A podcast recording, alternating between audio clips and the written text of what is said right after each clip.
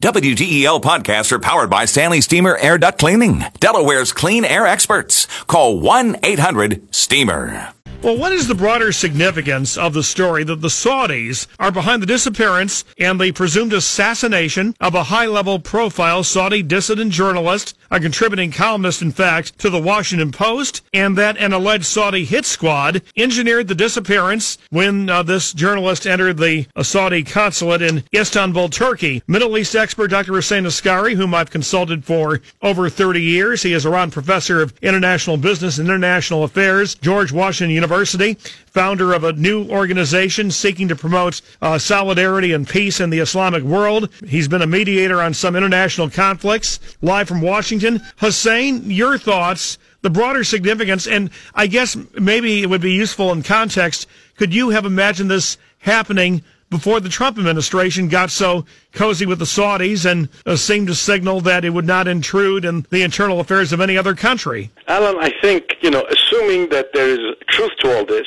which I believe there is because his fiancee was outside waiting for him and he never came out of the embassy. And if the Saudis uh, want to say that he did leave the embassy, they always have all these, you know, security cameras. I'm sorry, in the consulate, they always have these things, so they could show this. I think the what you said is absolutely on the mark. That there's no way that I could have imagined any Saudi administration doing something like this unless they were okayed by the United States or they felt so comfortable that they could do anything that they wanted. I remember vividly about roughly 25, 30 years ago, uh, the king of Saudi Arabia was so scared that when there was a rumor uh, actually passed on by a Saudi spy in the U.S. embassy that the U.S. embassy was getting ready to evacuate, he was kept calling the ambassador's office saying, "Should I get on my plane and leave the country?"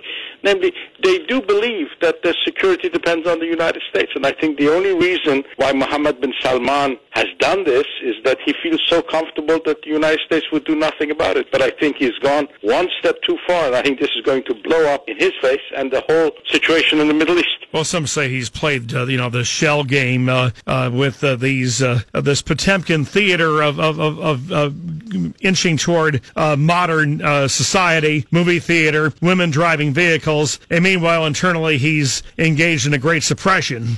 Absolutely. Again, I think you're absolutely correct. And uh, what he has miscalculated, I think, is the following: that that uh, in the United States, unlike Saudi Arabia, uh, you know, presidents are not here for life. And I think there's going to be a big, big change towards the Saudi regime when Mr. Trump goes and when Mr. Kushner goes. And I think he's miscalculated that. And I think Mr. Trump will have absolutely no option but to do something about this because of what uh, was done to Russia with the sanctions when the Russians yeah. were alleged to have killed um, someone in Britain and yeah. to have tried to kill two others. Well, mentioned Jared Kushner. Uh, that, that points to this. Really, it's kind of a Trump family thing, isn't it? Because I gather Vice President Pence, some Republican senators who otherwise support the president, obviously much of the national security establishment, I mean, they're aghast over this.